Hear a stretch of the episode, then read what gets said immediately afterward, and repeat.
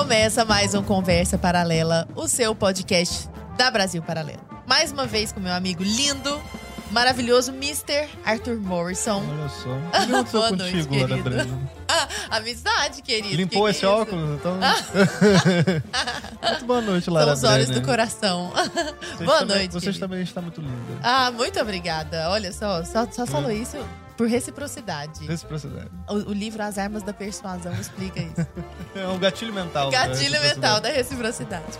Estamos aqui hoje com Thiago Castro, que é pediatra, pai do Noah e do Matheus, marido da Gabriela Castro, e vamos falar com ele sobre autismo. Bem-vindo, Thiago. Obrigado, Lara, Arthur.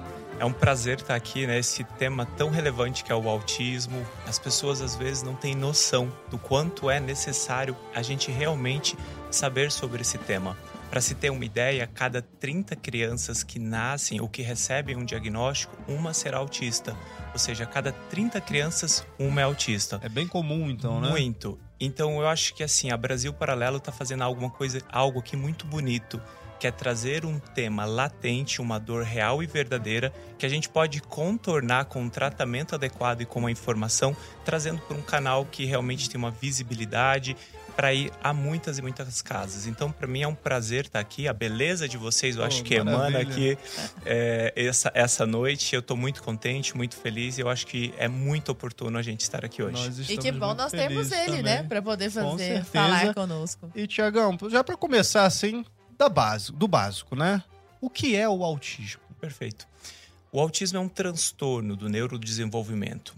Contrário que muita gente imagina, ele não é uma doença, é uma condição que a pessoa nasce. Ela nasce por uma base genética. A gente tem um estudo grande publicado em dois mil e dezenove falando que noventa e sete a noventa e nove por cento daqueles pacientes que foram diagnosticados autismo, eles tinham uma base genética sobre forte influência de fatores ambientais, principalmente intraútero, que conferem características específicas para aquela criança. Entre muitas delas, o principal é realmente a baixa socialização, uhum. que é ainda um pouco mais característico pelo baixo contato visual. E se você não olha desde o momento que você nasceu, ou olha menos desde o momento que você nasceu, naturalmente você vai desenvolvendo comportamentos mais específicos e não o social. Nós estamos aqui no ambiente social onde nós, mais ou menos, nos comportamos parecidos. Mas se talvez eu não ouvisse, ouvisse vocês, provavelmente eu teria aqui meu comportamento mais ritualístico. Além de gerar atraso na socialização e também no contato visual, essa criança geralmente gera prejuízo na comunicação. Então, ela tem um atraso de fala, mas não apenas atraso de fala, porque eu posso não falar e, mesmo assim, me hum. comunicar. Então, ele também tem uma dificuldade na comunicação não verbal. Então, por vezes, ele não consegue entender demandas simples, como pega aquela bolinha, realmente é uma dificuldade nesse um processamento. Cognitivo, sim. A gente poderia dizer que é um atraso cognitivo, porque está em déficit de muitos comportamentos que são esperados para aquela idade. E aí, quando a gente coloca isso de forma mais palpável, principalmente para a mãe e para o pai, essa parte da fala é algo que realmente eles conseguem identificar de forma mais simples. Porque, por exemplo, uma criança de quinze meses, ela já tem que falar umas dez palavras. Uma criança, por exemplo, de dezoito, de vinte meses, tem que estar falando cinquenta palavrinhas. Uma criança de dois anos, ela tem que estar falando cento e cinquenta, duzentas palavras e compondo pequenas frases. E isso é muito interessante porque se eu falo, por exemplo, para, para, para Lara, Lara, é, Lara, olha, o que, que é reciprocidade socioemocional? Concorda que é um pouco abstrato? Sim. Mas quando eu falo, Lara, com dois anos o seu filho tem que falar duzentas palavras.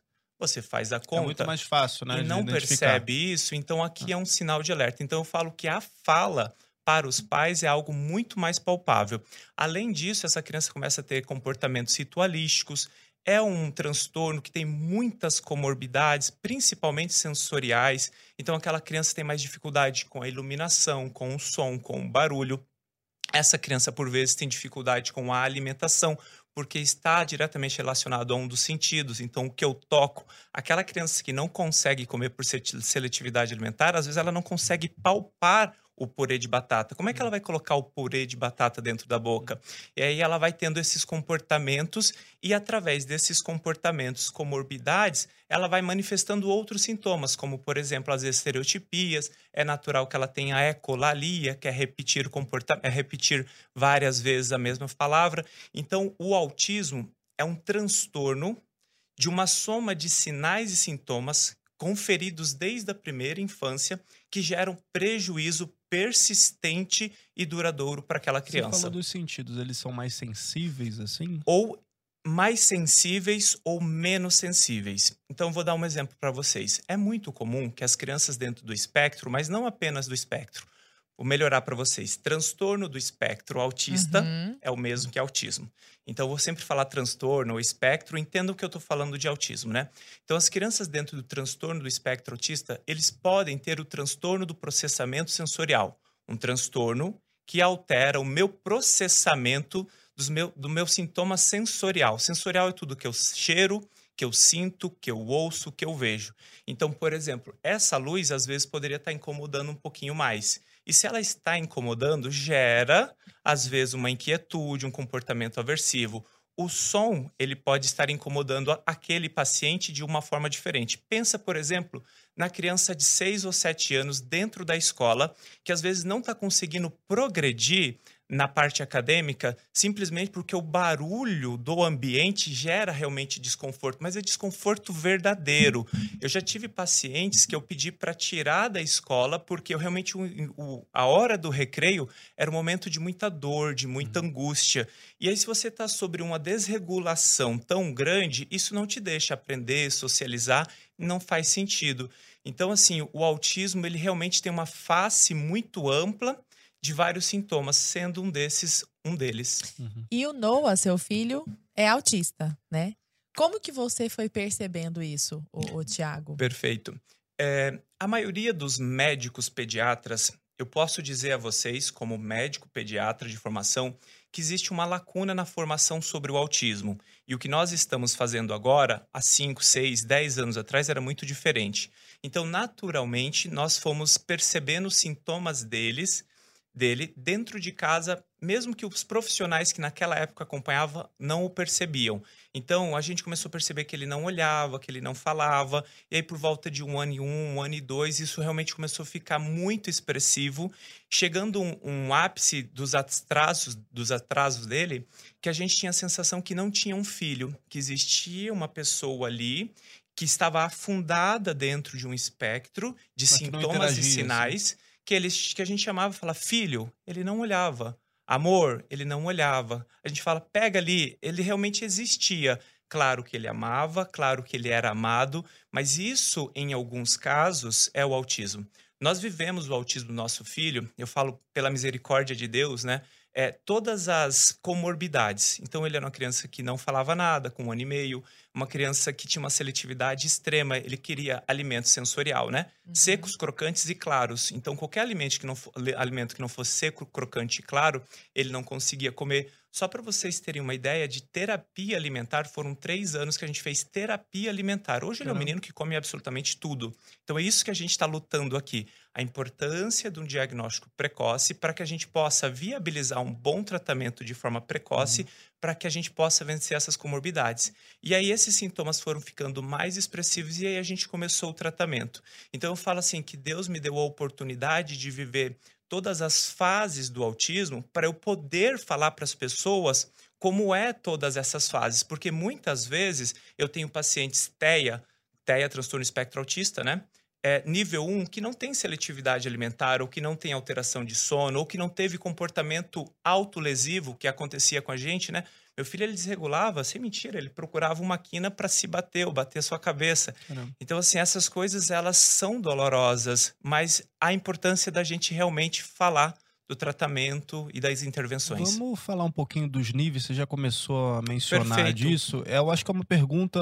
padrão, assim, todo mundo deve se fazer. Sim. Né? Porque quando a gente fala em espectro, uhum. a gente pensa em todo amplo. Um, uma coisa ampla, assim, né? Então você deve ter um, um grau mais acentuado de autismo e o outro menos, talvez que já socializa muito mais. É assim? Como é que se dá isso? Perfeito. Arthur, eu acho que eu vou até deixar um recado muito importante, porque como vocês, como entrevistadores e como os leigos no assunto, vocês podem fazer perguntas que talvez para quem está dentro do espectro se sinta, nossa, que, que diferente, que eles, por que, uhum. que eles perguntaram isso, por que, que eles chamaram de doença, como eu Julgadoras, já comecei. Né? Perguntas Exato, meio... e eu acho que tem que parar um pouco essa folia, porque como é que a gente vai realmente viabilizar a informação, como é que a gente vai desmistificar o autismo, se cada vez que uma pessoa que não vive a atipia fizer uma pergunta que talvez, será que eu pergunto, é, eu tô pisando uhum. em ovos? Uhum. Então eu sempre falo isso para os pais de autistas, né? Eu vejo pais de autistas que nunca se importaram com o autismo, recebem o diagnóstico de autismo, e se o Arthur agora falar, olha, é, como é que é essa doença? Doença, que absurdo, por que, é. que você está falando isso? Calma, o que, que você estudou até o seu filho receber o diagnóstico? Cara, fica ressentido, né? Exato, então acho que essa é a primeira questão que eu queria deixar vocês muito confortáveis, que assim, vocês têm o direito, e eu acho que é oportuno vocês perguntarem da forma que vocês se sentirem bem, tá? Eu acho que isso é uma coisa que a gente tem que parar de militar, que infelizmente dentro do autismo também tem uma militância. Uhum. Ah, porque esse símbolo tem que ser agora o símbolo do infinito, que o símbolo do quebra-cabeça não faz mais sentido. Fala, sossega, vamos fazer o que realmente importa, Nossa, vamos viabilizar, é. vamos achar uma pai pra gente eu contribuir. Eu tô preocupado Exato. com o design da parada. É, Exato. Do, do não, e isso né? acaba fazendo as pessoas ficarem tão pisando ovos que elas não vão nem querer falar daquilo, não vão nem querer nem ouvir, estudar, não vão nem, nem se interessar por aquilo, não vão tomar ranço do assunto. Exatamente. É. E aí daqui a pouco começa os ditos, né? Agora tudo é autismo, essas coisas todas. Exatamente. E... Vamos entrar nisso. Vamos, vamos. É, sobre os níveis, né? É, o nível de autismo, ele é, ele é mais para determinar nível de suporte de tratamento do que necessariamente o nível que eu estou comprometido. Vamos pegar, por exemplo, uma criança de dois anos, o meu Noah. Com dois anos não falava, não socializava, seletividade alimentar, alteração sensorial, não pisava na areia, não pisava na grama, não pegava geleca sensorial, como eu expliquei. Então, o nível de suporte dele era um suporte três. Ele precisava de muitas horas de terapia por um certo período. São três? Vai até que nível? Até assim? três. Até tá? três. É, ou poderia ser leve, moderado, severo, né? Hum. O dele era mais acentuado. Assim, era, seria o nível três de suporte. Em outrora, é que hoje o C I D mudou, mas em outrora seria conhecido como severo ou nível três de suporte. Então, esse nível de suporte é para determinar a quantidade de terapias. Então, ele recebeu quarenta horas de terapias semanais, e a gente vai explicar um pouquinho, porque às vezes fala, como assim quarenta horas? É oito horas por dia de segunda a sexta? Era oito horas, na verdade era mais. Então, ele recebeu muitas horas de terapias por muito tempo. E isso foi que realmente viabilizou a evolução dele. Então, esse é o nível três de suporte. Eu posso ter, por exemplo, paciente nível um de suporte, isso é muito comum nas meninas. E eu tenho mais medo no nível um do que no nível três. Pode passar em branco. Passa. Passa sempre, principalmente quando não tem a sensibilidade. Então, o que que acontece? Da mulher, nós esperamos um comportamento o quê? Mais recatado, mais introspectiva. Se você é um menino que não tá falando, tá quieto, muito comportadinho, não gosta de socializar, não gosta de brincar, esse menino tem alguma coisa. Se a Lara, a Lady, tá ali comportadinha, sentada, bonitinha, que não gosta de conversar, que não gosta de socializar, tem um pequeno déficit de, de fala, tem um pequeno déficit de comunicação, você concorda que vai passando. Uhum. Só que a nossa cabeça, nós nascemos com cem bilhões de neurônios que estão totalmente moldáveis, que realmente a gente consegue trabalhar muito bem eles. E à medida que nós crescemos, a gente diminui essa quantidade de neurônio, até porque não é necessário. Então, você tem menos flexibilidade, neuroplasticidade. E se você tem menos neuroplasticidade, é mais difícil fazer ali o tratamento. Então, a gente se depara muito com meninas de sete ou oito anos na fase escolar, porque aí é uma grande aventura sozinha, você concorda que com cinco, seis anos o pai e a mãe estão mediando ali uhum. pré-escolar. Então, ela vive realmente um período de muita ansiedade, recebendo primeiro outros diagnósticos, como ansiedade, depressão, mutismo seletivo ou qualquer outra coisa, e principalmente na puberdade. Na puberdade é uma explosão de casos, principalmente em mulheres. A gente tem uma proporção de diagnóstico em mulher na vida adulto muito maior do que dos homens. Ou seja, os homens geralmente são diagnosticados quando pequenos e as mulheres posteriormente. Uhum. E aí, vamos imaginar, né? É, a Lara, estou te usando aqui, né, Lara? Vamos imaginar a Lara aqui. É, e o que, que é muito comum, então, na Lara adolescente? A, a, sempre tem alguém falando pela Lara, pela Lara, ao invés de ela falar dos seus sentimentos, a, o pai, a mãe já acostumou tanto falar por ela, que ela mesma já tem essa dificuldade. Então, se ela não consegue se comunicar com o mundo, você imagina a ansiedade e a angústia que é não saber se comunicar com o mundo. E a mulher, ela tem um pouco da máscara, ou seja, camuflagem social. Você até não consegue de forma natural rir das mesmas piadas, mas você sabe como rir. Então tá todo mundo rindo e você vai. Só que isso existe uma demanda, porque é muito natural você sentir graça das coisas. Existe uma, uma dificuldade com a literalidade, então acaba sendo muito literal. Se a gente faz uma piadinha aqui, ela entendeu que aquela piadinha era realmente algo sério e acaba levando pela literalidade. Essa dificuldade de identificar sarcasmo, ironia, total, né? A metáfora, o duplo sentido. Então o autismo em mulheres é mais complexo. E aí você fala, ah, mas isso não atrapalha. Atrapalha. Atrapalha porque, primeiro, tem tratamento, né? Segundo, poxa, como assim? Não entender metáfora, não entender uma piada, não entender o sarcasmo. Olha o risco que ela corre como adolescente de entender as, as entrelinhas de um, ali, por exemplo, é. de um sem vergonha, um safado que quer ali abusar ela, né? Uhum. E ela não conseguiu, o que, que ele tá se insinuando. Então, assim, o autismo, ele pode ser nível um, nível dois, nível três de suporte. É, é muito mais comum a gente ter o diagnóstico do nível dois, nível três, porque para ser nível dois ou três, a criança tem atraso de fala, o nível um, ela pode ter uma fala boa. Inclusive, a gente tem o contrário, né? O que em outrora, já vão me dando voz aqui, eu vou falando sem parar, né? Uhum. Sanguíneo. Não, por é, favor. É, importantíssimo. O que nós tá temos em outrora, que era a síndrome de Asperger, né? É, que hoje a gente está caindo em desuso muito porque o, o Asperger possivelmente está associado ao regime nazista, entre outras coisas, mas foi ele que fez a descrição ali. E o síndrome de Asperger é o contrário. E eu, eu, ia tenho... falar, eu ia perguntar justamente isso, se, se entrava dentro dessas características de autismo também, né? Porque falar, ah, o cara é autista, mas esse é Asperger e o cara Perfeito. É muito inteligente em um assunto específico ali. Até dois mil e treze... É, teve, quando houve uma mudança no D S M cinco, que é o Manual de Doenças Psiquiátricas, o Asperger ele não estava dentro do autismo. Em dois mil e treze ele entra. Porque o Asperger é sim uma pessoa que tem alteração na socialização, na comunicação e padrões restritos e restritivos para coisas de interesses e pessoas. Mas ele tem sim, na maioria das vezes, o Asperger ele não tem atraso de fala. Ele pode ter o inverso, porque o inverso também é errado. Não falar. Falar menos do que deveria ou falar demais também não é normal.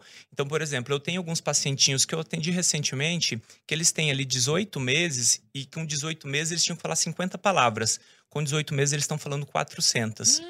Eu tenho pacientinhos Os que... super gênios, assim, é, né? É, é, de alguma forma, sim. Para aquela família, você concorda que para a mãe... Aquela criança que está falando tudo, nossa, excepcional. Mas aí ele realmente vai brincar, ele tem interesses muito restritos. Então ele vai socializar, ele só socializa com o que ele quer, das brincadeiras que ele quer. Então você concorda que é, quando a gente fala de gênios, a gente tem que ver se há déficits, né? Então, Sim. por exemplo, se eu tenho um déficit social, se eu não consigo me socializar, isso compromete minha evolução de carreira ou qualquer coisa nesse sentido. Sim, então, qual que é a ideia? Eu tenho uma excepcionalidade, ou também tem os autistas altas habilidades, eu tenho uma excepcionalidade que poderia ser utilizada para realmente a nação, um bem maior, porque esse cérebro funciona diferente, só que às vezes fica suprimido pela depressão, pela ansiedade, pela introspecção, pelos padrões restritivos, pelo ritualístico, que daqui a pouco ele não quer ver você mexendo na caneta, que isso aqui vai deixar ele com mal-estar. Então, para a gente poder entender como o espectro autista é tão grande, tão complexo, e mais uma vez... se diagnosticado de forma precoce, trabalhado de forma precoce. Tem um estudo muito interessante de Ivar Lovaas, de mil novecentos e oitenta e sete. Esse estudo ele traz ali que as crianças que fizeram a ciência ABA, que é a ciência mais praticada para o tratamento do autismo, depois de dois anos de um bom tratamento, de um robusto tratamento, oitenta e sete por cento das crianças, isso em oitenta e sete, tá, gente? Há trinta e cinco anos atrás, oitenta e sete por cento das crianças estavam aptas ao ensino regular, com pouco ou sem nenhum suporte. Ou seja, olha a importância da gente tratar, tratar cedo, porque com, em quase noventa por cento das crianças, quando entrarem na primeira série, elas não estão precisando de suporte. Mas o que nós vemos hoje é o inverso. Nós se deparamos com crianças com nível de suporte alto, na sexta, na, na, desculpa, com seis, sete, oito anos, justamente por conta disso, porque a média de diagnóstico nos Estados Unidos, e a gente tem uma defasagem, é por volta de cinco anos. E o diagnóstico, ele não tem tempo mínimo, idade mínima para ser realizada. Bebezinho então, já dá para perceber. Eu tenho um paciente recente que ele foi diagnosticado com oito meses e vinte dias. Eu acompanho ele desde que ele nasceu, a gente fez um diagnóstico presumido, falando, mãe, olha, tem tudo para ser, claro que é muito cedo, e eu acompanhei ele por seis meses e a gente realmente, ela já saiu com um laudo de autismo. Claro que eu vou acompanhar e a gente pode até errar nesse caso, mas a gente está errando para mais e para o bem.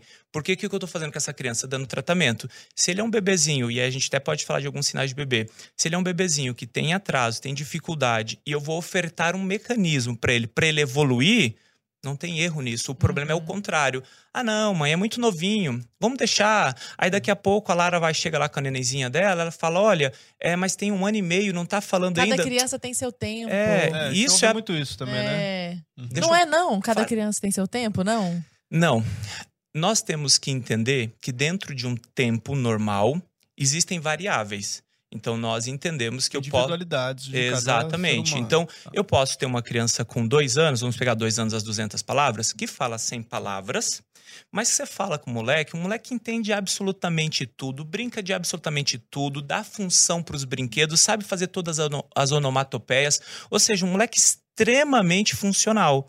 Bom, você percebe que as duzentas palavras não me pegou. Ele está falando menos cinquenta por cento daquilo que pode ser mediado...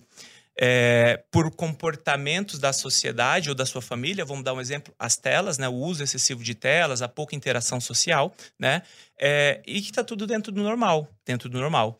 Então, a gente tem que tomar cuidado com essa, esse dito, porque ele é tão comum, mas isso vem de um tempo passado, né? Que isso acabou se tornando uma verdade. E essa verdade, ela é cáustica para as crianças. Então, as crianças não têm disso, que cada uma tem seu tempo. Elas têm que respeitar um tempo mínimo, respeitando, lógico, as individualidades. Mas o neném de dois anos, falar dez palavras, não está compondo frase, não sabe onde está o seu pai, não tem sabe onde está a sua mãe. Está bem diferente, né? Interessante. Uhum. E, e Thiago, o autismo tem... Desconhecem-se as causas? A gente Bom, pode falar de causas? Claro. É, é como eu comecei... falando para vocês, o autismo ele tem uma base genética. Eu bebo muita água. Principalmente, gente, é que assim, parece que tá tudo bem, mas estar aqui com o Arthur, com a Lara, na Brasil Paralelo, não está tudo bem, entendeu? Os pezinhos ah, estão agitados, as mãos estão suadas. E vocês vão Pô, perceber é a gente que... que tá nervoso é, aqui. Exatamente, eu tava pensando nisso agora, pensando, eu vou até eu tenho tomar que fazer um golinho todas as aqui. Perguntas aqui certas, e não deixa a gente fazer pra pergunta não ainda. Uma pergunta de lado, porque, porque eu quero que esse programa seja informativo. Inclusive, falando disso, ó, pessoal de cá, vocês já sabem, né?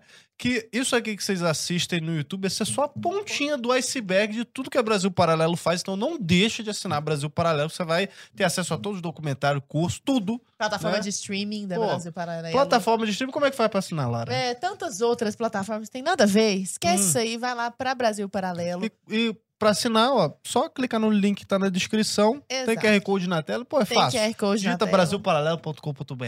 Tem lojinha também. Ah, é verdade. E é só pros membros. Também. Lojinha só pra membros. Vocês ficam querendo essas canecas aqui, bonitas, ó, charmosas. Caneca, caderninho. Conversa paralela, caderno, camisa. É tudo. Tem tudo. Então, vai, corre lá. Não deixa de assinar e não deixa de aproveitar a Brasil Paralelo. Eu, Vamos lá. Eu estou na Brasil Paralelo tem uns dois anos, né? É... E... Eu acho sensacional o trabalho que eles fazem. Eu me recordo muito de eu ter assistido é, vários cursos da formação de família que estão lá, por sinal. Escola que, da Família é muito bom. Sensacional. Muito bom. Então, assim, é, maturidade, pais e filhos, né? Sensacional. As camadas da personalidade que o Bruno Lamoglia tem. Uhum. É, a Suzana, a Simone Fusaro também fez. Ela, te, ela, ela fez um sobre a introdução da infância. Da infância. Né? Sensacional. Infância, olha, heavy user. Aham. Eu, eu assisti uhum. todo na época que a Joana tava pra nascer, assim. Uhum. Sim. Eu fui assistindo todo. O Danuka Love, maravilhoso. Formação da personalidade ali. E eu muito que ainda bom. Nem tenho filhos e assisti aos cursos de pais e filhos. Então, assim, se vocês não estão gostando gostando desse papo, não tem problema. Vá pela formação de família. Cara, ó, vai Quem pela é o louco que não tá gostando? E, ó, e, galera, já que estamos aqui no pitch da venda, vai lá. Entendeu? Já vou soltar aqui, ó. Se você não sabe ainda, agora ficou ainda mais fácil assinar Brasil Paralelo. São três planos, tá? Antes tinha um monte de plano, o pessoal ficava louco, perdido. Ah, porque era núcleo de formação, escola da família, clube da música e patriota, não sei o quê. A gente deixou tudo mais fácil. Hoje você só assina a Brasil Paralelo, certo? A gente tem três planos, né? Uhum. E a diferença deles é a questão do, de quantos qualidade, downloads, de downloads, de tela, se é quatro K ou não. Então o primeiro plano é o mais básico. Quantos acessos? dezenove reais lá é o nosso streaming. Tem acesso aos filmes, tem acesso a tudo. Né? Não tem acesso aos cursos, né? Isso aí é só para o acesso total. Então a gente tem o plano básico, o intermediário que já dá direito a quatro telas, é um plano familiar e tal. E o último plano lá, o acesso total quatro K. Além de tudo isso, mais de dez downloads você pode fazer para assistir online, né? Online, offline, de onde você quiser, de metrô, assistir dirigindo. Na estrada, e tal. Eu vejo Exato. Muito na estrada. Muita gente, às vezes, está treinando, né, é. na academia e, e, e ouve e tal, para baixar os episódios e os filmes. Tem também, né, o, todos os mais de noventa cursos, inclusive esses que o Thiago está uhum. comentando aí. Segura a, a das pergunta causas. das causas. Tá. Arthur, como eu lido com famílias, principalmente com mães, né, o meu maior público, é, existe dentro da família atípica, quando tem um, um diagnóstico, um número de separação muito grande. E essa separação, assim, infelizmente no Brasil, separação já é algo muito natural. Casa da mãe Joana. Exato. Então, quando a gente está diante de uma dificuldade, o homem que, por vezes, está com um papel de menino, comportamento imaturo, acaba saindo mais fácil ainda, né? Por quê? Porque dá trabalho. Cuidar de uma criança especial dá um trabalho do caramba, né? Uhum. E quando eu pego esses casais que estão perdidos, eu falo exatamente isso. Falo, olha, você conhece a Brasil Paralelo? Juro. Ó, olhando aqui para vocês. Você vai, você vai lá assistir esse curso, esse curso, esse curso, esse curso. E volta homem. V- Assim, a Brasil Paralelo, ela faz parte da formação e o amadurecimento das pessoas. Então, é, é, eu, eu fico vendo, tipo, quando sai outro curso na formação aqui, porque a gente... Porque realmente isso faz diferença e isso salva casamento. Só que, não só salva o casamento, trata a criança. Porque o peso, quando um assume, ele é muito oneroso. Mas quando dois dividem, ele realmente tem ali uma, uma, um equilíbrio. Os pais também conhecem outros pais. Total. Né, que têm o mesmo... Sim. O, o, a mesma situação dentro da Sim. família. Eu, eu digo isso por um, uma experiência própria dentro de casa, assim... É... A minha família não tem ninguém uhum. diagnosticado com autismo, mas a minha mãe, ela é fonoaudióloga, psicopedagoga, ela diagnostica muitas crianças que vão, chegam até o consultório com é, transtorno do espectro uhum. autista e tal. E num primeiro momento, claro que choca alguns pais, né? Tem toda aquela situação assim, ai, como vai ser e tal. Uhum. Mas a partir do momento que você tem um tratamento, um acompanhamento, e a criança ali também...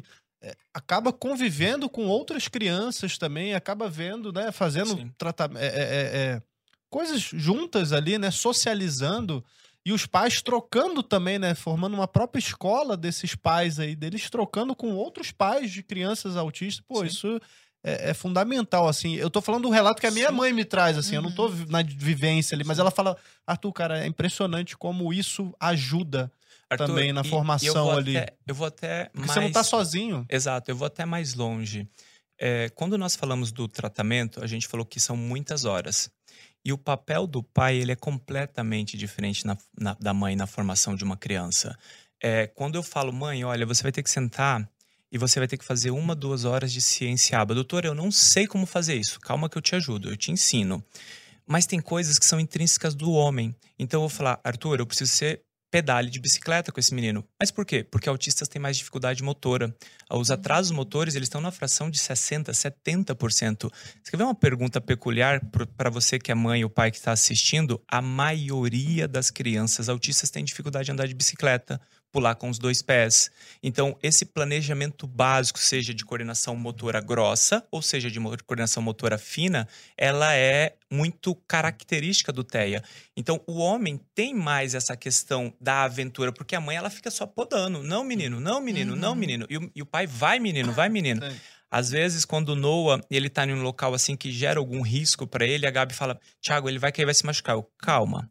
Se ele cair, ele quebra o pescoço? Não. Quebra o braço. O braço. Beleza. O braço eu consigo arrumar. Uhum. Então, assim, o homem tem disso. O da aventura. Tá exato. Ali, né? Porque ele eu tá tenho que... Tá... Exato. Eu preciso que se ele, avent... ele se aventure.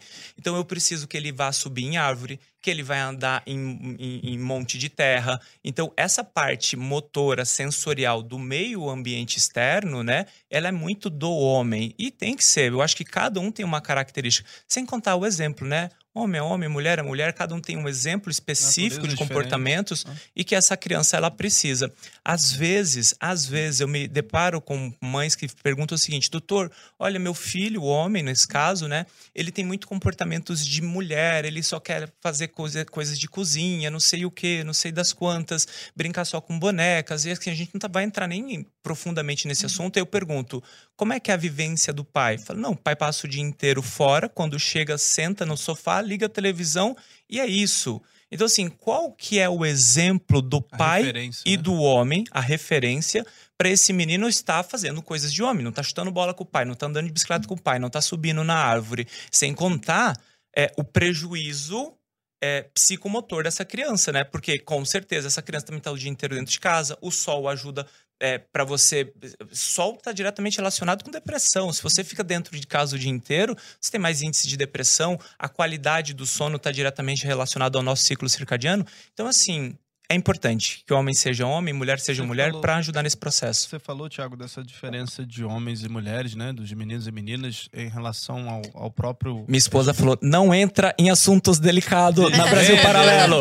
Não, não faça é isso. Paralelo, desculpa, amor. Thiago, mas o que eu acho mais legal desculpa, do que o Thiago Arthur. Tá falando é porque ele, ele não fala isso com base uh-uh. no...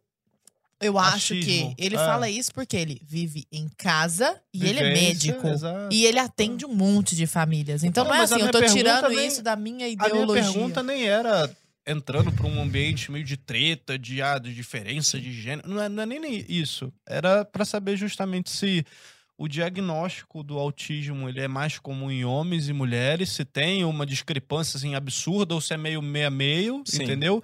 E se... É, o tratamento, como é que se dá esse tratamento, né? Porque cura, a gente não pode falar, não sei se pode Sim. falar em cura. Como eu falei, você pode né? fazer qualquer tipo de pergunta e eu te respondo. Sim, tá. É, não sei também se é uma se pergunta delicada. Assim, não, ótimo, né? Se tem cura. Mas se tem cura e tal. E como é que se dá esse tratamento, se ele é diferente para crianças autistas, homens e mulheres, Perfeito. né? Perfeito. Tá. Eu te devo as causas do tá, autismo. Eu vou voltar. Tá, vamos tá. voltar nas causas. Uhum. Já não, não, não, não, não. Vamos lá, vamos lá. Vamos nessa que a gente vamos. vai Isso. depois das causas. Vamos lá. Primeiro, sobre o tratamento do autismo ter cura, tá? É, quando eu tenho meu filho diagnosticado com dois anos de idade, que não fala, que não socializa, que não comunica, que tem padrões restritos, alteração de sono, alteração de seletividade alimentar, ou seja, eu tenho uma soma de sintomas uhum. que conferem uma condição para ele. Mas como eu falei para vocês, quando a gente avalia esses pacientes, a gente investiga, eles sempre têm uma base genética. Então, a gente, para ser autista, a gente precisa de uma base genética. Então, ou você é geneticamente, você é autista. Mas aí a pergunta é, esses sintomas podem ser suprimidos a tal ponto né? que você não consiga fazer diagnóstico em alguma fase da vida? Sim. Então, ele deixaria de ter aquela sintomatologia que outrora conferiu o diagnóstico dele? Sim. Isso pode acontecer. Mas isso não seria cura. Seria realmente você venceu as comorbidades que te causavam limitações. Então, o autismo não é doença, logo não é, não é uma cura, é algo genético, é, algo, é, é quem você é. De eu... uma forma muito grosseira, só se eu puder fazer um comparativo. É igual, sei lá, um cara que tem um déficit de atenção e aí, de repente, ele consegue... É... Mediado. Estratégias para poder, tipo, ah, eu não vou esquecer da chave, eu não vou esquecer do não sei o quê, eu vou montar toda a minha vida para que isso não atrapalhe a minha vida. É mais ou menos aí ou nada é, a ver? Na verdade, eu acho que é mais que isso. O próprio T D A H, transtorno de déficit de atenção e hiperatividade, ele também tem uma, um fundo genético. E o T D A H é a principal comorbidade. Claro, a gente tem o sono, a gente tem os distúrbios gastrointestinais, mas o T D A H é a principal comorbidade do autismo e vice-versa também. A gente também tem muito T D A H que posteriormente descobre o autismo. E o tratamento do T D A H é manejo comportamental igual ao do autismo. Então, eu posso criar um manejo comportamental que eles vão suprimindo os meus sintomas, a... chega que um ponto que eu vivo muito bem, que ninguém consegue perceber perfeitamente. Então, não é uma cura, é porque tem uma base genética. E aí fica até uma questão aqui, né? Porque hoje a gente está se deparando com muitas pessoas adultas é, recebendo o diagnóstico de T D A H. Essas pessoas, não T D A H apenas, autismo também. Muitas pessoas adultas recebendo diagnóstico de autismo e T D A H. Caso, né? Exato. É, que quando nós perguntamos, e como foi na sua infância? Não, infância foi super bem. Teve atraso de fala? Não. Vocês lembram que eu falei que tinha que ter atraso uhum. de comunicação? Teve atraso de socialização? Não, não teve atraso de socialização. Teve algum comportamento que chamasse muita atenção na infância? Seus pais eram chamados com frequência? Ou seja, você deu problema na infância? Uhum. Não. Ah, mas agora, olha só, eu não gosto muito da Lara. O Arthur, sabe, ele fala umas coisas que eu não gosto. Ah, Essa como? luz aqui, uhum. eu falo, gente, isso não tem nada a ver com autismo. Isso é você ser imaturo e chato. E o contrário. É, desculpa, e mais, para o T D A H principalmente, o T D A H ele, ele pode ser é, um transtorno que você de fato tem aqueles sintomas. Pega vocês, vocês acordam meio-dia, dormem duas da manhã, ficam o dia inteiro dentro de um lugar fechado sobre o é, com a questão digital hoje, que ela vai te gerando é, dopamina, dopamina, dopamina, bebida, cigarro, não sei o quê. Cara, se você tira tudo isso, o que, que você fica? Em psicose. Uhum. E aí dão um medicamento que é um doping, que é muito bom, por sinal que a pessoa toma aquilo lá, ela fala, nossa, vou dominar o mundo aqui, porque ele concentra as energias, te coloca pra cima, que geralmente são os metilfenidatos, né, enfim. Então a gente tem que tomar muito cuidado, porque existe uma onda de diagnóstico de pessoas adultas que eu vejo que isso é uma problemática, principalmente pro T E A, pro transtorno espectro autista, porque se todo mundo é autista, ninguém no final das contas é. E se todo mundo é autista, a gente tira os direitos daqueles que de fato vivem o autismo. Imagina para um pai, vou falar um pai como eu, que desde os três anos, desde os quinze meses de idade, fez terapia com o filho até seis anos, gastou centenas de milhares de reais, investiu o que tinha e o que não tinha, que correu atrás, fez o que foi possível para que o filho dele recebesse é, possibilidade igual aos demais naquela idade. E aí você agora, com vinte, vinte e cinco anos, ah, não gosto muito da Lara e também não gosto muito da cara do Arthur. É, e aí acha ainda um doido que te dá o diagnóstico e aí você vai gozar dos direitos, porque não são benefícios, direitos daquelas pessoas, porque as crianças especiais têm direitos especiais. É, já vou falando, não gosta de mim também é problema seu. Tá. Uhum. Não é não? Aliás, seria Agora, não legal. gostar da Lara é crime. Que... Uhum. todo mundo, todo Olha, mundo gosta de você. Reciprocidade em ação. Tô gostando dessa. Você tá me devendo uma. As Armas da Persuasão. Essa foi boa. Robert ah. Cialdini. Ah. Que figura.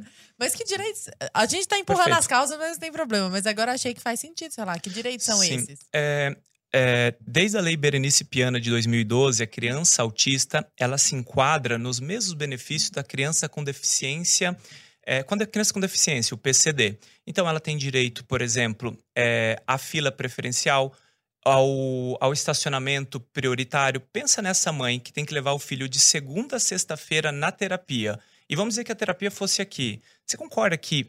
faz sentido ela ter aquele acesso, porque todo dia ela tem que estacionar o carro para levar o filho na terapia. Sim. As famílias baixas rendas, elas têm um benefício, é que o benefício que se chama, é da lei orgânica, né, L O A S, chama-se B P C, e isso confere um salário mínimo para todas as famílias, né, é, que tem uma criança dentro do espectro, que sejam baixa renda, e é um benefício não acumulativo, ou seja, se você tiver dois filhos autistas, isso é uma pergunta boa, tá, irmãos? A gente já fala uhum. dele. É, se você já tiver é, um outro irmão autista, ou seja, você pode receber dois salários mínimos, né? É, essa criança, ela tem direito a transporte interestadual, intermunicipal, um desconto nas passagens aéreas de até oitenta por cento para o acompanhante. Então, essa mãe vai levar esse filho para o médico em outro estado, ela geralmente paga só vinte por cento da companhia ah, aérea. É. É, muitos parques, inclusive é, no Brasil mesmo, alguns parques não cobram entrada, dão o livre passo, né? O livre passe. Então, tem vários direitos. Você sabe que recentemente, eu até vi no, numa página lá do meu estado, uma moça fez um, um vídeo uhum. falando assim, ah, mas tem vaga de autista, mas que absurdo ter vaga de autista. Agora tem vaga de tudo. Ela uhum. meio puta fez uns stories Sim. assim. E eu sei que essa moça foi condenada a pagar, acho que dez mil reais, fazer um, um pedido de retratação, tá, tá, tá. Eu até queria saber a sua opinião. Porque eu fiquei pensando assim, essa moça não sabe como é a vida não. de um autista, de uma família autista.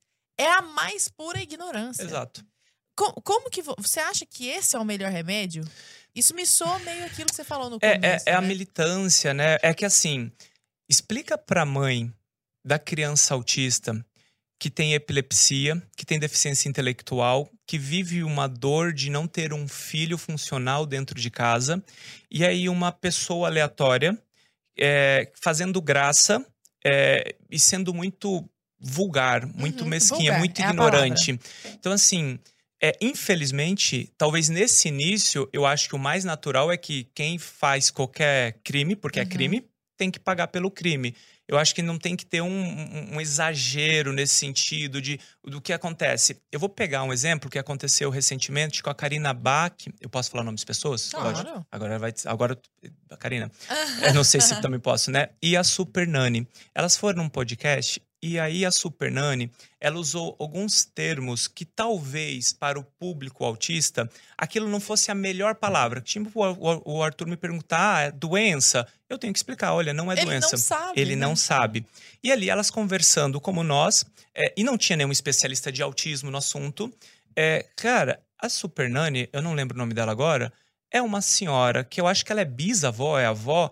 E o pessoal do autismo chamando a mulher de tudo quanto é nome, sabe, uhum. pesado. Eu acho assim, uma falta de respeito. Assim, olha, mulher. se você acha que você me ofendeu e se de fato foi errado, você pode procurar justiça, você pede uma retratação e acabou. Agora esse negócio de vai lá ofender, xingar, sua vaca, sua, sua horrorosa, nojo de você, cara Ou de seja, vômito. Você fez um negócio que eu não gosto, eu vou aquela... retrucar é... na mesma moeda, né? Fica parecendo até aquelas feministas que, que, que dizem Sim. defender os direitos das mulheres e falar, ah, você devia ser estuprada mesmo pra Exato. saber, é. pra, pra, pra eu te defender, pra, sabe, pra entender o que que é isso. Hum. Como assim, gente? Pelo amor de Deus. Então, infelizmente, eu acho que tem muito disso. Agora, o caminho, Lara, eu não sei te dizer. Você fala assim, ó, pra uhum. mim, eu acho que ter respeito, bom senso. Se você quer que ela não fale nenhum absurdo, comece não falando você, né? Uhum. E vá atrás do que é, é necessário. Não, do... eu acho que, só um parênteses, me, me parece que é uma opinião. Que o melhor caminho é esse aqui, ó. Sim. É botar um cara que sabe o que, que tá falar, falando pra falar. É. E aí as coisas vão se esclarecer. Porque falta de bom senso... Inclusive, pessoal, que tá de casa, o papo tá excelente não, tá aqui. Louco. Se você não já deixou curtiu, o seu já like... compartilhou. Se você não deixou o seu like, se você não comentou ainda no chat... Você é um horroroso, ridículo, ofende as pessoas. Se você não compartilhou, pô... É, nem merece estar aqui. Nem é. merece estar aqui. Então tem que, ó, deixa o seu like, compartilha. Isso ajuda muito a gente divulgar também nosso trabalho. E sabe o que, que ajuda mais a gente a divulgar nosso trabalho? Assinar Lara Brenner. Brasil Paralelo. Pô, fazer parte da Brasil Paralelo, porque isso aqui é só a pontinha do iceberg. Tem muito mais conteúdo dentro do Sim. nosso streaming. Certo? Arthur, Arthur, eu vou mais longe. Pensa em você hoje, que é pai, mãe, ou que tá aí com... com algum atraso e tá vendo isso, e você tá revoltado com a sociedade, que as pessoas não entendem do autismo, que as pessoas não estão fazendo aquilo que é necessário, e que você tem agora a oportunidade de, de fato, compartilhar para que talvez mais pessoas recebam um tipo de material, porque isso é realmente relevante. Uhum. E aí você, ah, não vou compartilhar não. Ah, de... não. Então assim, a, a omissão, dedo. ela também é um problema no autismo. Então muitas vezes eu percebo isso na escola. É, a escola faz parte do tratamento, tá? Te devo as causas e te devo um assunto também. Uhum. A escola faz parte do tratamento. E aí, a Lara tá com a... Desculpa, eu tô falando assim hoje? Gente, mas eu tô aqui pra isso. A Lara, ela tem a filha dela e que precisa a inclusão, com, às vezes com um assistente terapêutico individualizado. E a escola, ela te causa dificuldades. Tá? E, e ao invés de você realmente ir atrás, de você lutar por aquilo, não lutar criando barraco nem nada, é só você mandar um e-mail para a escola com o laudo pedindo, a escola tem que fazer, porque se eles não fazem, eles pagam de três a trinta salários mínimos e ainda podem ser penalizados. Então, assim, isso é inclusão, tá? E as crianças autistas, ao contrário que muita gente precisa, eles precisam estar na escola regular, eu também posso explicar isso, o porquê disso. Só que quando você abre mão disso, ou seja, quando você é omissa, Lara, você não está fechando a porta apenas para a sua filha, mas todos os outros Uma que cadeia, virão né? depois de você. Uhum.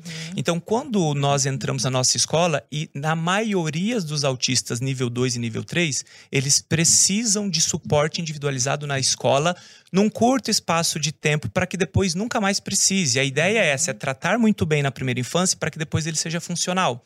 Então, quando eu, eu, o Noah foi o primeiro da escola dele, mas depois que o Noah entrou, à custa de luta, hum. com sabedoria, ele, elegância, constrangendo realmente com saber, um monte de criança entrou depois com o tutor. Ou seja, quando eu luto, quando eu não sou omisso, eu estou resolvendo não apenas a vida do meu filho, como a vida de outras crianças. Maravilha. Eu vou até pontuar duas coisas na escola que é importante para as pessoas entenderem, né, gente?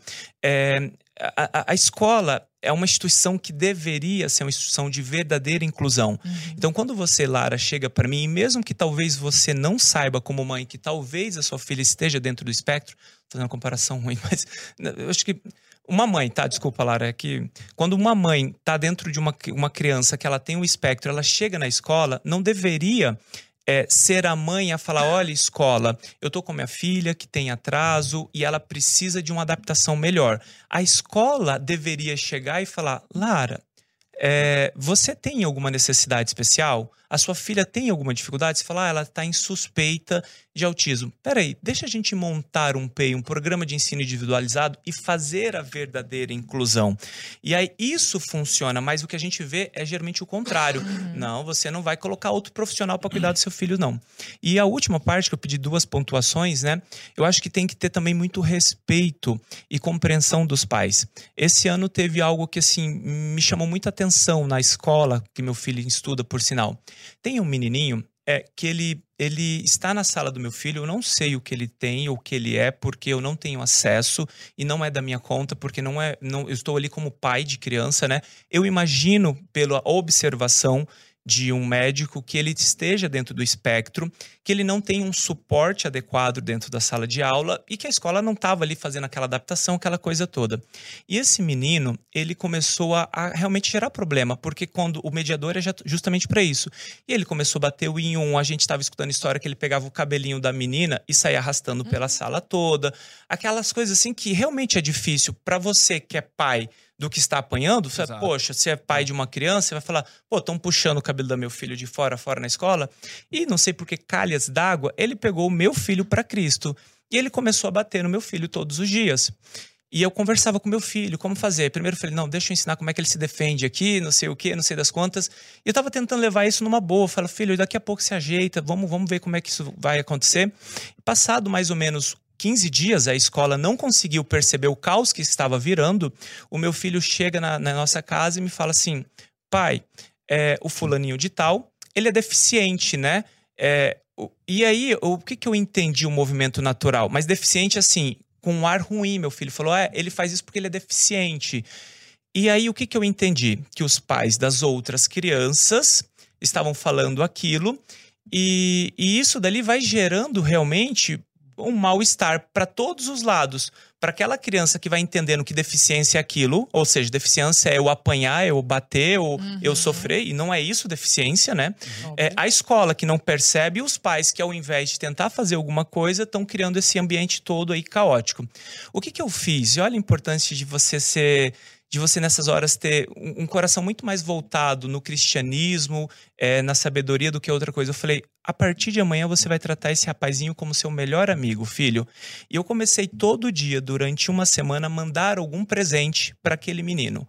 Ao invés de eu estar reclamando que ele está batendo todo dia no meu filho, eu comecei a mandar alguns brinquedos, alguma cartinha. Eu mandei, eu pedi, eu fazia lanche, eu falei, esse é desse fulaninho, você vai entregar para ele. Depois de uma semana, ele nunca mais bateu no meu filho. Isso já vai para um ano de idade. Olha, então, olha só a importância de, ao invés você é, tratar o caos com caos, ou uhum. seja, imagina para você que você fosse a mãe desse menino. Imagina como já tá difícil para você. Tipo assim, você já não aguenta mais, assim, toda hora a escola reclamando que seu filho bateu, que seu filho bateu, que seu filho bateu. Tipo, isso dói. Pro pai que, do filho que bate, dói também, se não doer mais, uhum. né? E quando a gente tem um contorno, fala, olha, o caminho natural, acho que talvez seja isso. Você sabe que eu fui professora há sete anos de ensino Sim. médio, né? E eu tive o privilégio de, no mesmo ano, ter três alunos autistas no ensino. Então, eles tinham dezesseis anos. Dois é Arthur e um Dudu. Adoro os três, inclusive. E justamente esse entendimento, essa informação, inclusive dos próprios colegas da sala, essa, essa junção, os próprios professores sabendo. Então, a gente tinha coisas específicas. Por exemplo, eu não conseguia entender a letra de nenhum deles. Um deles, especificamente, não entendia absolutamente nada.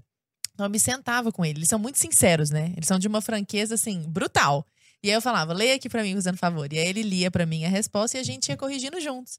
Aí era muito bonitinho. Aí ele mesmo, ó, aqui não é assim, por causa disso. Ai, professor, é verdade, não acredito. Quanto que eu mereço nessa? Eu falava, ó, meia nota, tá bom? Assim. Aí ele, não, tá bom, acho que é isso mesmo. Acho até que deu muito, hein, professora? Sabe, uhum. assim, ia, ia negociando, bonitinho. E eu via que aquilo fazia com que eles se sentissem muito incluídos. No começo, havia umas manifestações que eu acho que é isso também. Tá num lugar... Se eu estiver falando bobeira, me corrija, né? Mas tá num lugar, assim, desconhecido ainda. Eu me lembro de que um deles se levantava, andava pra lá e pra cá, batia na parede, voltava.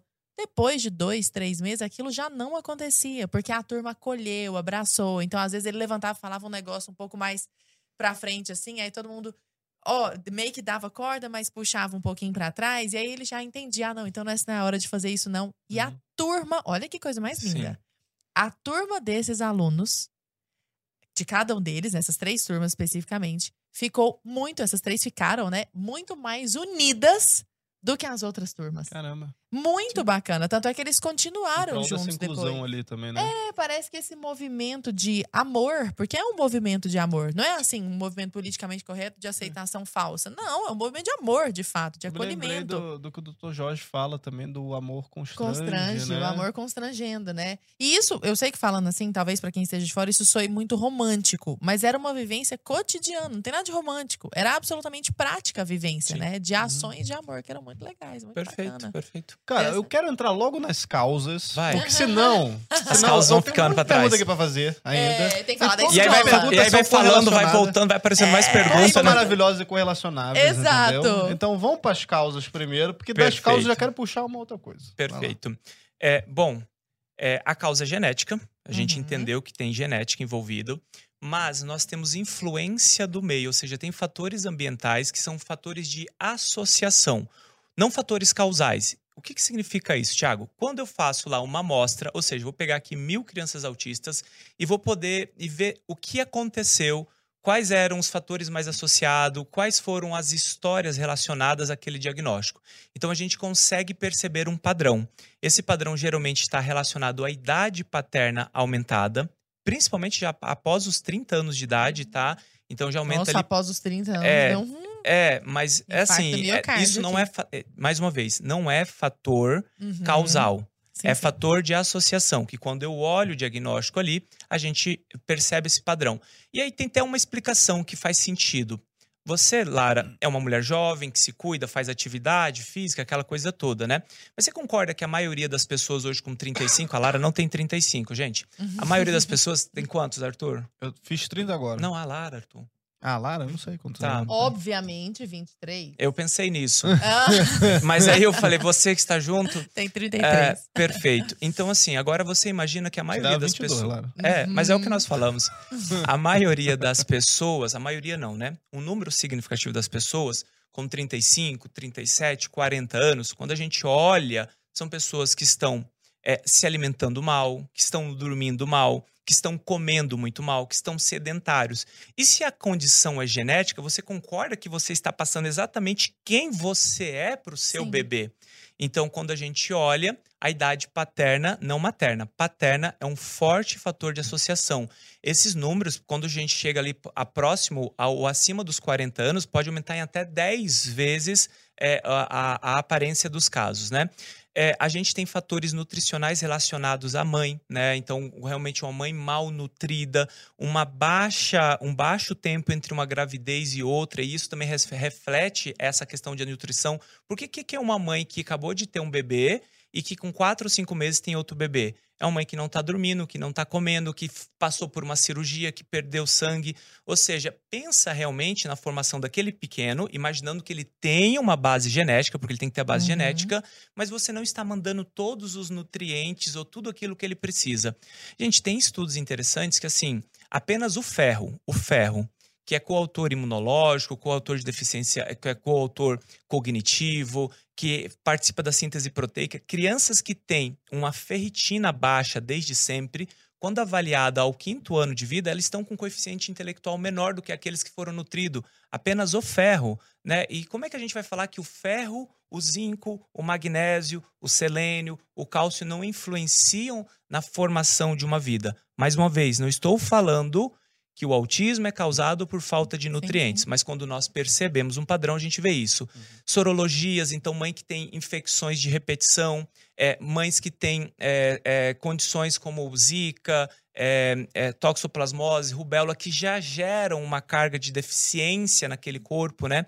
A gente tem, por exemplo, associado também Ah, os fatores de associação. A própria idade da mãe, ela tem alguns documentos que mostram isso, mas diferente do homem que produz o seu espermatozoide no dia, a uhum. mulher nasce com todos sim, os óvulos. Uhum. Então, aqueles óvulos, eles estão mais intactos. Também é um fator causal. A gente já tem é, alimentação, é, é que eu vou falar é, agrotóxicos, né? Mas seriam... Vocês, são muitas causas, é, então, né? Tudo que influencia o meio externo, que degrada o nosso corpo, pode estar como fatores de associação. Até existem... Prematuridade é um fator importantíssimo, tá? É, nós temos prematuros extremos chegando ali a seis, sete por cento mais chances de terem o autismo. E existem, Thiago, algumas lendas a respeito do, dessas causas também de autismo? A tal coisa causa autismo? Não. Ex- existe alguma coisa assim nesse sentido? Não. Não, geralmente tem, né? Doença, tem. Ah, né? Tipo... Manga com leite. Não, não, não tem. Não tem isso, não. Não, não. Tem muito disso. É, o que, o que tá se falando muito agora é das telas, né? Eu acho hum. que é uma coisa muito importante. Eu acho que o autismo é muito novo. É, a gente aprendeu há menos de vinte anos atrás que ele era genético. Então, assim, vocês percebem, percebem que tá engatinhando ainda, né? É... E, e hoje a gente tem um período... Essa de telas, a gente vale, vale um podcast só para telas. Porque telas é uma coisa assim absurda. A quantidade de documentos que nós temos, do tanto que impacta. Nós temos documentos que mostram que crianças que são expostas às telas de forma precoce, por um tempo aumentado, manifestam comportamentos que mimetizam o autismo. Nossa. Ou seja, criancinha nem, não, nem não é autista. autista. Porque para ser autista, o que, que eu preciso? Base genética. Uhum. Então, eu não tenho uma base genética naquela criança, mas isso é, na minha casuística, ou seja, pacientes que eu atendo, na prática eu falo, é mentira. Crianças que com dois anos você fala, é autista cem por cento de certeza. Três meses depois você fala, não é autismo. Que é só tirar as telas, mas é aquela criança que literalmente da hora que acorda, a hora que dorme, tá? Mas, até onde nós sabemos, não é efeito causal. Ainda que já haja algumas... É, algumas... Mas deve ter um monte de diagnóstico errado, assim, né? Nesse tem, sentido. Principalmente por quem não sabe fazer o diagnóstico. Mas aí a minha preocupação é um pouco maior, né? É, para onde nós estamos, estamos indo que um pai e uma mãe é capaz de gerar comportamentos autísticos nos seus filhos por deixarem o dia inteiro nas telas, acordando a hora que quer, dormindo a hora que quer. É, essa semana, é, no grupo de WhatsApp das mães, minha esposa me contou, né? Uhum. Uma das mães, meu filho tem seis anos, inclusive ele vai até... A gente vai mudar esse ambiente dele, né?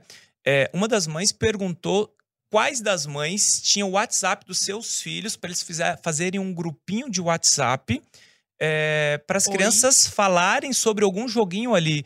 E às vezes quando eu vou falar em congresso ou qualquer coisa, eu falo, gente, vocês têm noção que a primeira exposição à pornografia de uma criança é por volta de cinco ou seis anos, no, geralmente no celular do pai, né, naquele grupinho de WhatsApp sem vergonha que o marido ainda participa. Então assim, as telas realmente eu acho que é o grande mal para essa geração.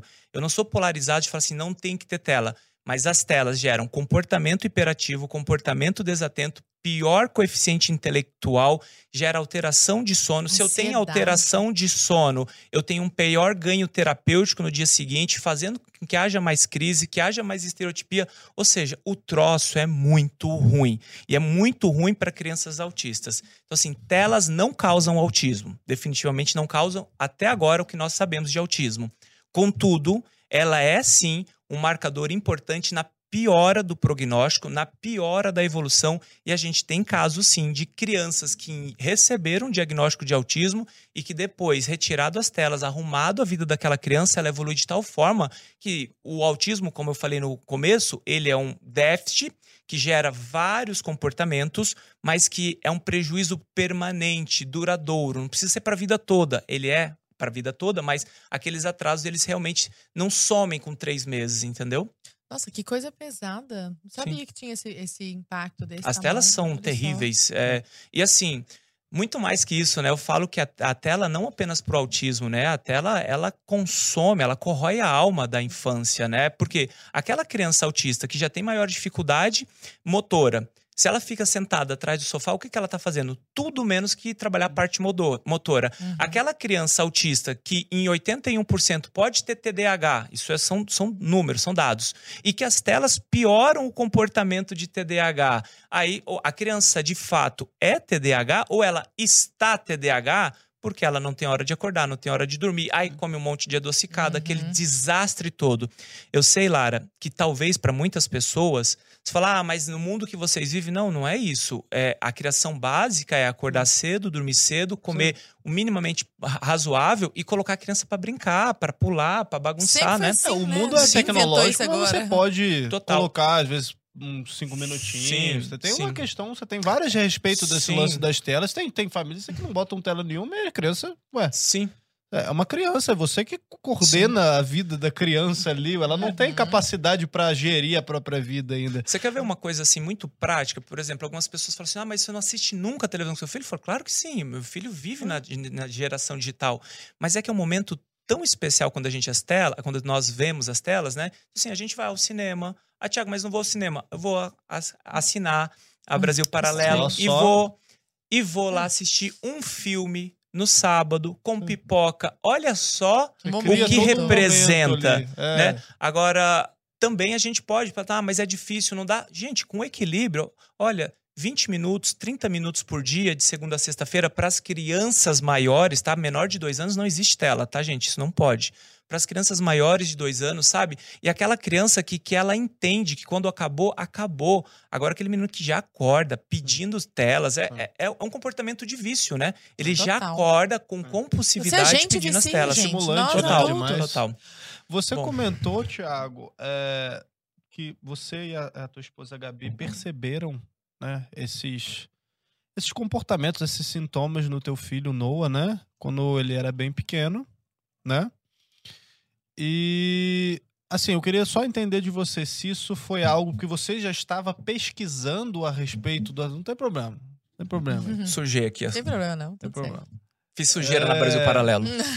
Deixa a sua marca. Pronto. É... Eu queria Escreve saber se aqui. já eram algo que você já estava estudando, porque hoje você é um especialista Sim. no assunto, assim, Vai, né? um especialista. Não é à toa que você está aqui com a gente um conversando dos maiores, eu não tenho a respeito dúvida, né, disso. Thiago? Mas eu queria saber como é que foi lá no início, se você já tinha algum conhecimento prévio disso, se é preciso as pessoas, para lidar com o autismo, pesquisar e saber, ou é só para pais de crianças autistas, Não, assim? Perfeito. Não, quando o Noah recebeu o diagnóstico de autismo, eu estava no final da formação pediátrica e, como eu falei, existe uma lacuna na formação do médico, estou falando mais de cinco anos atrás, né? Existe uma formação na lacuna do médico sobre esse assunto. Inclusive, depois eu fiz até a especialização de urgências e emergências, ou seja, minha área de atuação seria lidar com a urgência e emergência do pronto atendimento. Só que a gente foi percebendo a falha É, na abordagem dos terapeutas que a maioria fazia, do, desculpa, dos médicos, que a maioria dos médicos que nós passamos, isso é a nossa experiência, chegava e falava, olha, faz um pouquinho de fono, faz um pouquinho de T O e coloca na escolinha. O que, que é T O? Desculpa. Desculpa, terapeuta ocupacional. Ah, tá. Uhum. Coloca um pouquinho de fono, um pouquinho de T O e coloca na escolinha. E isso não é o tratamento do autismo. E a gente começou a perceber que o movimento, principalmente fora do país ou em grandes centros, era diferente, que precisava dessa tal ciência aba que eu tô falando. E aí a gente seguiu inicialmente aquela orientação do médico. Faz dois, um pouquinho de fono, um pouquinho de T O e coloca na escolinha. Gente, a escolinha foi a pior desgraça na nossa vida no início da, no início da idade do meu filho, no início escolar dele. O meu filho, ele não estava preparado para ir para a escola, ou seja, ele não olhava nada, ele não falava nada, ele não se comunicava nada. É como vocês colocassem aqui um alemão para vocês tentarem falar, entrevistar, o que, que vai sair? Nada. Absolutamente nada. Ok. Eu não entendia o autismo naquela época, mas eu já falei que o autismo tem questão sensorial. Às vezes, o barulho das outras crianças, o ambiente, tudo isso pode gerar desconforto. Durante seis meses, eu levava meu filho na escolinha. Quando dava o horário da escolinha, ele já começava a ficar em pânico. Quando eu dobrava na quadra da escolinha, ele começava a chorar. E ele chorava insistentemente... durante vinte ou trinta minutos até ceder, né? Um, quase que um comportamento aqui de... de... Enfim, é, para a gente perceber que no autismo a gente tem que individualizar. Então não é isso. Tem crianças que se beneficiam demais de... Olha, tá com atraso, tem pré-requisitos mínimos para estar na escolinha... a gente coloca na escolinha. Por quê? Porque o comportamento social a ser copiado da escolinha é bom, porque eu quero que ele aprenda. Mas para aquela criança que não está preparada, não é o caminho. Uhum. Então, o que que eu oriento meus pacientes? Eu já volto para a história para você, tá? Primeiro, vamos fazer um intensivão de terapia por seis meses com essa criança, deixar ele mais pronto, deixar ele apto a aprender, dessensibilizar um pouco. Mas esse negócio de faz fono, faz T O, faz psicólogo, coloca na escolinha, isso é muito ruim. É quase como toda criança tem seu tempo. Uhum. Então eu fui percebendo que era isso que estavam passando pro é, meu filho. Faz uma receita de bolo, né? É, exatamente. De, tipo, ah, toda criança é assim. É, exatamente. E eu fui percebendo que era isso que estavam passando pro meu filho. E assim, eu ia nos profissionais que teoricamente era recomendado.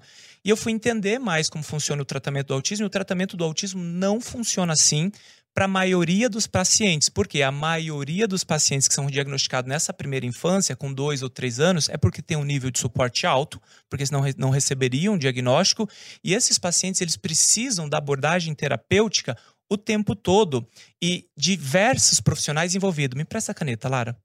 Imagina o seguinte, Arthur, é, você, por qualquer motivo, você precisa aprender a pegar essa caneta. O autista, não que necessariamente ele tenha deficiência intelectual, mas ele tem algumas habilidades comprometidas, como, por exemplo, amarrar o cadarço ou abotoar a camisa. E aí eu chego para você e aqui e falo para você, falar, Arthur, eu quero que você, eu sou seu terapeuta, eu quero que você pegue essa caneta com esta mão. Eu quero que você escreva. Ótimo, é o ambiente da terapia.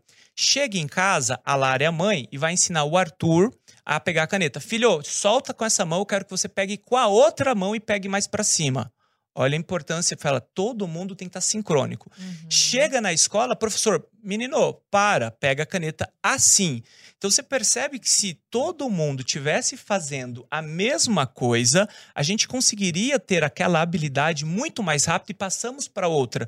Thiago, mas a caneta ok, mas vamos pensar num sim, num não. Eu chego para você, você quer água, Arthur? O Arthur não me responde, eu vou dar água para o Arthur. Eu chego na Lara, que é a mãe do Arthur... É, você quer água, filho? A Lara fala, o filho não responde. Filho, você quer água? Faz sim. Aí o neném faz sim. Aí ela dá. Ou seja, ela reforçou o comportamento, ela reforçou a palavra sim. Chega na escola, eu também reforço. Ou seja, você, terapeuta, não está reforçando aquele comportamento. Mas depois que eu consegui o sim, agora eu vou por não. Depois que eu consegui o não, eu vou pro quero. Agora, se todo mundo faz tudo ao mesmo tempo e ninguém faz nada, não dá certo. Então, quando a gente fala terapia aba quarenta horas, não significa que essa criança vai ficar quarenta horas com terapeutas. Só que significa que ela, durante aquele período, quarenta horas, ou seja, um período natural de uma criança, o comportamento precisa ser modelado. A ponto de cada vez que eu entendo que aquele comportamento é inadequado, eu não devo enaltecê-lo, eu devo corrigi-lo. Então, o autismo funciona assim e o tratamento dá certo assim. Então, às vezes, as pessoas estão fazendo ali, colocando... Eu tenho muitos pacientes, assim, colocando um pouquinho disso, um pouquinho daquilo, um pouquinho daquilo e não está fazendo o resto. O que que é o resto? Quanto tempo essa criança fica na escola por semana? Vamos pensar numa criança que fica de segunda a sexta-feira no período da tarde. Ela fica vinte horas. Quantas horas a gente falou que os estudos mostravam? quarenta. Se ela fica vinte na escola, metade do, metade do tratamento. Agora eu chego, por exemplo, vocês são pai de crianças autistas, vocês estão aqui com o filho de vocês. E aí vocês chegam para a escola e falam, olha, meu filho é autista. E a escola, ah, sim, a gente vai arrumar um, vou arrumar um tutor para você. Não, não é arrumar um tutor. Esse tutor tem que entender o que a ciência aba. E esse tutor, ele tem que responder a vocês, e tem que responder uma supervisão.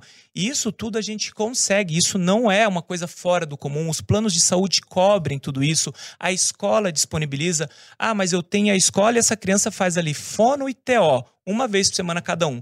Pega esse tutor que a escola disponibilizou, manda para acompanhar o tratamento durante um mês, para conversar com aqueles profissionais. Hum, e ó, você aqui negócio, faz né? uma hora comigo, segunda-feira, mas você vai replicar de segunda a sexta-feira na escola o que eu estou ensinando. E aí, semana que vem, uma nova consulta, o que que a gente conseguiu? Vamos para a fase dois. Então, o autismo, ele funciona assim. A importância dessa integração total, da escola com a escola, terapia e família. E a família, eu acho que assim, é o mais importante do, do cenário todo. Por quê? Porque não adianta nada, por exemplo, essa criança tá lá com dez horas com terapeutas, vinte horas na escola, e essa criança não tem horário de acordar, não tem horário de dormir, é exposta às telas o tempo todo. Aí aquela criança que ficou até onze horas é, acordado vendo televisão, e isso é real, gente, porque eu trabalho com isso, isso não é julgamento, é orientação. Aquela criança não rende no dia seguinte. Por quê? Porque o, o, as telas já causam tudo que eu falei para vocês, hiperatividades, atenção, uhum. comportamento, pior coeficiente intelectual, tudo isso, ou seja, o troço é danoso, no dia seguinte não rende nas terapias. Então, assim, a família tem papel fundamental uhum. nesse processo da terapia. E a escola? Você tinha falado em algum momento que a escola é muito importante, essa socialização na escola é muito importante. Por quê, Por quê? E como ela deve ser? É, eu, eu, eu até expliquei entre linhas aqui, né? Porque, às vezes, é, a gente vê que as pessoas que não vivem o autismo, eles querem é, que... Eles compreendem que a escola talvez seja ruim para o autista, porque o autista vai diminuir o ritmo da sala, porque ele é uma pessoa que tem uma, uma condição específica, né? É, e para o autista ele não vai ser incluído porque as pessoas podem fazer ali discriminação com ele, bullying, aquela coisa toda. Mas é, eu, eu sou padrinho de uma P A I, eu atendo voluntariamente numa P A I, e eu vou falar da P A I porque eu tô lá dentro, tá? Vamos pensar no, no, no fluxo da A P A I. A APAI geralmente cuida de pacientes autistas, de um trabalho belíssimo, né? Cuida de pacientes com síndrome de Down, síndrome de Ehlers, é, pacientes com paralisia cerebral.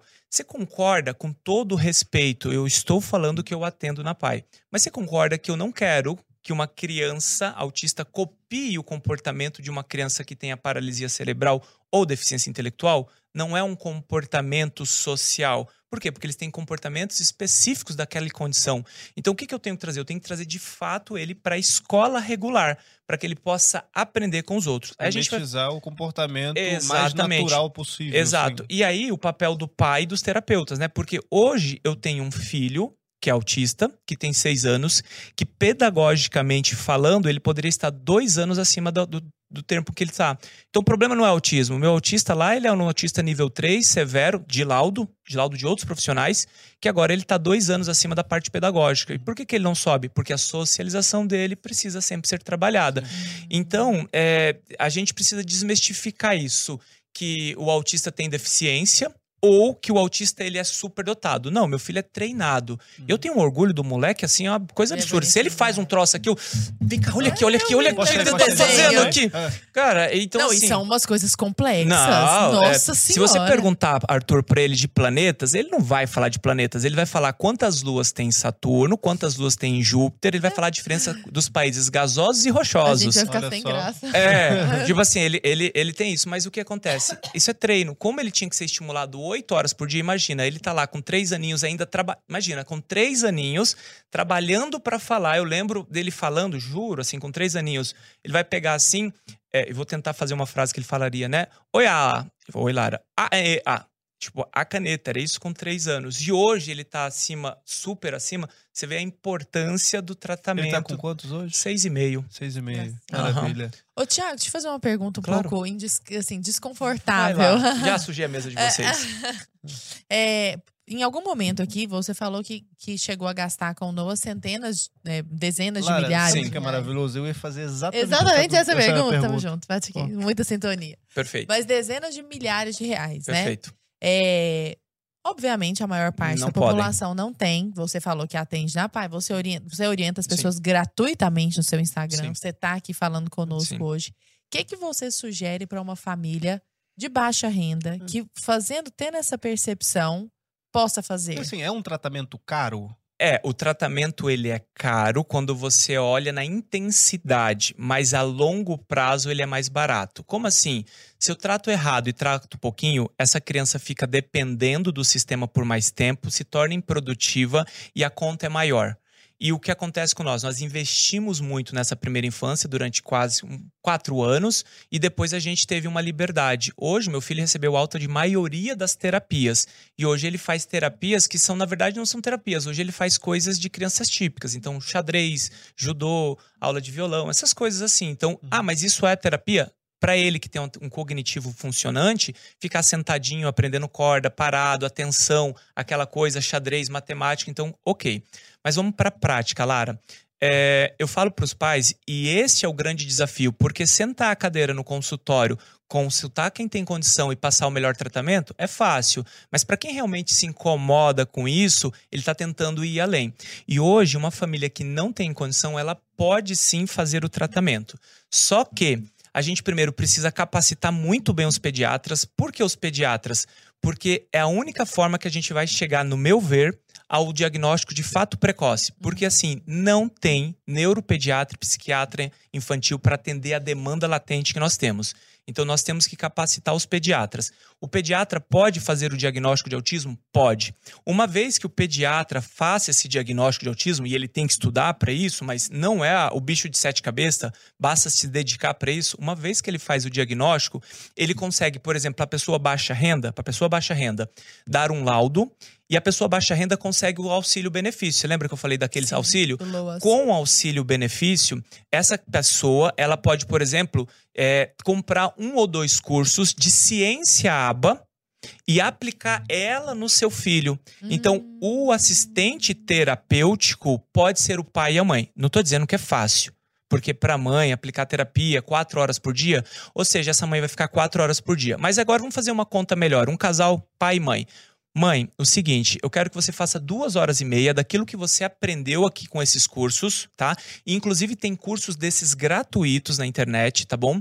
E eu quero que o Arthur trabalhe uma hora e meia. Duas horas e meia você, uma hora e meia o Arthur. Percebe que assim, opa, tá palpável. Quatro horas na escola, quantas horas de terapia nós temos? quarenta horas. Além disso, é, você pode, por exemplo, utilizar o SUS. Eu tô lá, eu tenho o fono uma vez por semana no SUS. Ao invés de eu fazer a terapia na criança, eu chego ali e falo, mãe, vem cá, senta aqui que eu vou te ensinar o que você pode replicar a semana toda. Eu quero que você faça uma hora por dia a semana toda. Opa, eu fiz uma hora de fono por dia a semana toda. Então assim, não é simples, não é fácil, mas é palpável. Então, ah, Thiago, mas eu não tenho acesso a pediatra, o médico da unidade básica de saúde pode fazer o laudo. Hum. Se ele fizer o laudo, ele consegue viabilizar o tratamento, porque ela agora tem o benefício. Thiago, é fácil. É... Não, mais uma vez, não é fácil, mas é palpável.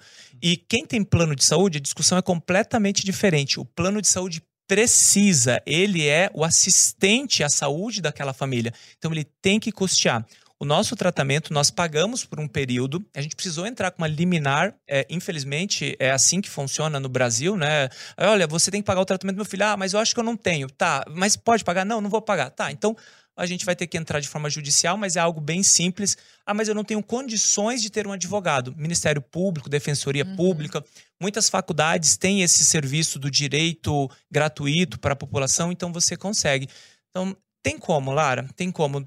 Eu, eu sei que não na, é, na, na, mãe, é na família... Mas não é fácil, né? Pra não, quem tem tanto não, dinheiro não, também não é fácil. Não. Mas existe também o contrário, né? Que eu acho que aqui é um problema, né? Aquela família que tem a condição e que está realmente terceirizando todo o processo. Uhum. E, e, e assim, ler para o seu filho, dar valor à mesa, uhum. olhar para ele, andar com ele. Isso é uma coisa que a gente está perdendo. E isso não é bom para criança autista. Isso é bom para todas as crianças, né? Então, eu acho que a gente tem que olhar que nós, pais, temos um papel fundamental nesse processo. Arthur, você quer perguntar, mas eu preciso falar isso. Por favor, não. É, eu acho que uma mãe, ela é, é tudo na vida de uma criança autista, né? Eu falo porque eu tenho a minha esposa, minha Gabriela. E assim, quando você pergunta assim, ah, Thiago, como foi o processo? A Gabi. A Gabi tinha mais desconforto, e aí ela fala, amor, estuda isso, vai ver isso.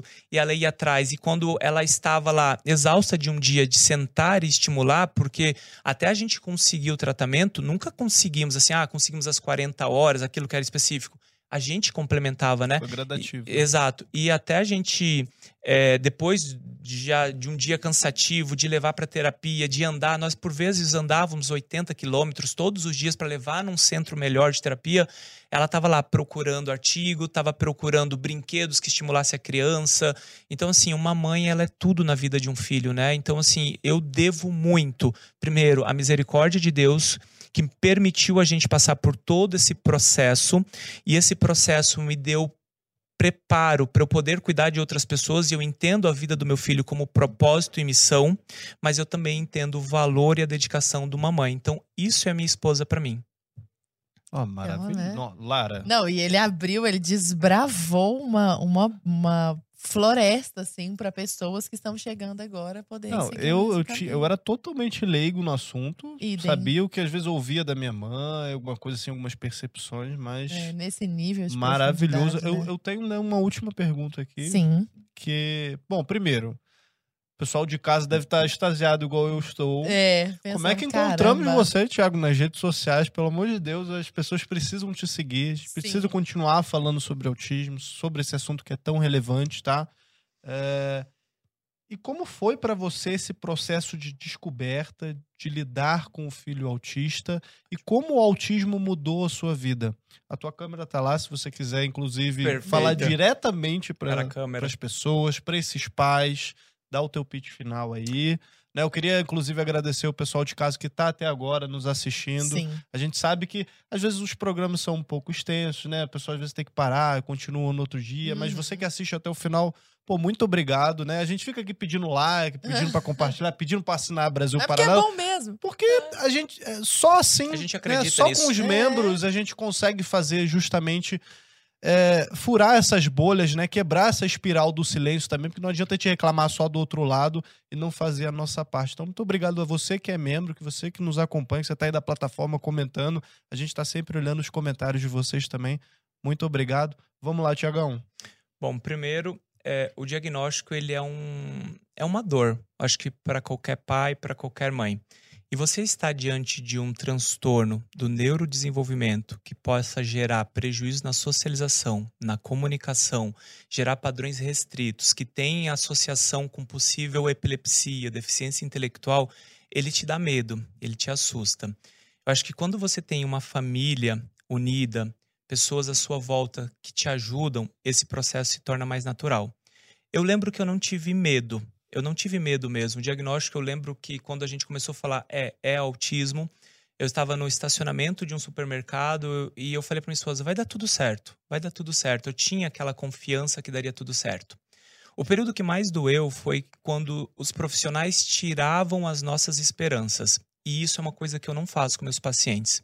Às vezes um pai que está recebendo o diagnóstico agora, ele pergunta, doutor, e aí? O que vai ser? Para onde nós vamos? Qual a perspectiva do meu filho? E por vezes, de forma muito seca, os profissionais falam, olha, a gente não pode falar nada. Você tá vendo aí? O menino tem muitos atrasos. Hum. Ó, ele não faz isso, não faz isso, não faz isso. Mas será que ele vai falar? Eles falavam, a gente não pode te falar. Isso doía muito. Esse processo, esse processo doía muito.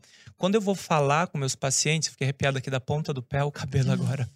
É, eu sentei do outro lado da cadeira. E eu sei como é difícil estar do outro lado da cadeira. E quando você senta do outro lado, você se importa um pouquinho mais. Não que você não possa fazer um trabalho belíssimo sem ter que passar por isso. Você não precisa passar pela mesma jornada para ter o mesmo resultado.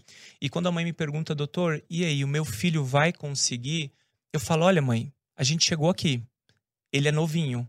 A gente já sabe o caminho. Ele tem tudo para conseguir. Por que que ele não vai conseguir? Ele vai melhorar. Que ele vai ser, onde ele vai chegar, eu não consigo te dizer. Como muitas e muitas outras crianças hoje não chegam a lugar nenhum, mas aquelas crianças que têm amor dos seus pais, dedicação dos seus pais, eu não vejo limitação e impossibilidades para aquelas crianças. Então, não ter essa segurança do profissional que te acompanha dói muito. Porque se aquele profissional que você está entregando a vida do teu filho não acredita no teu filho, eu acho que você perde o chão.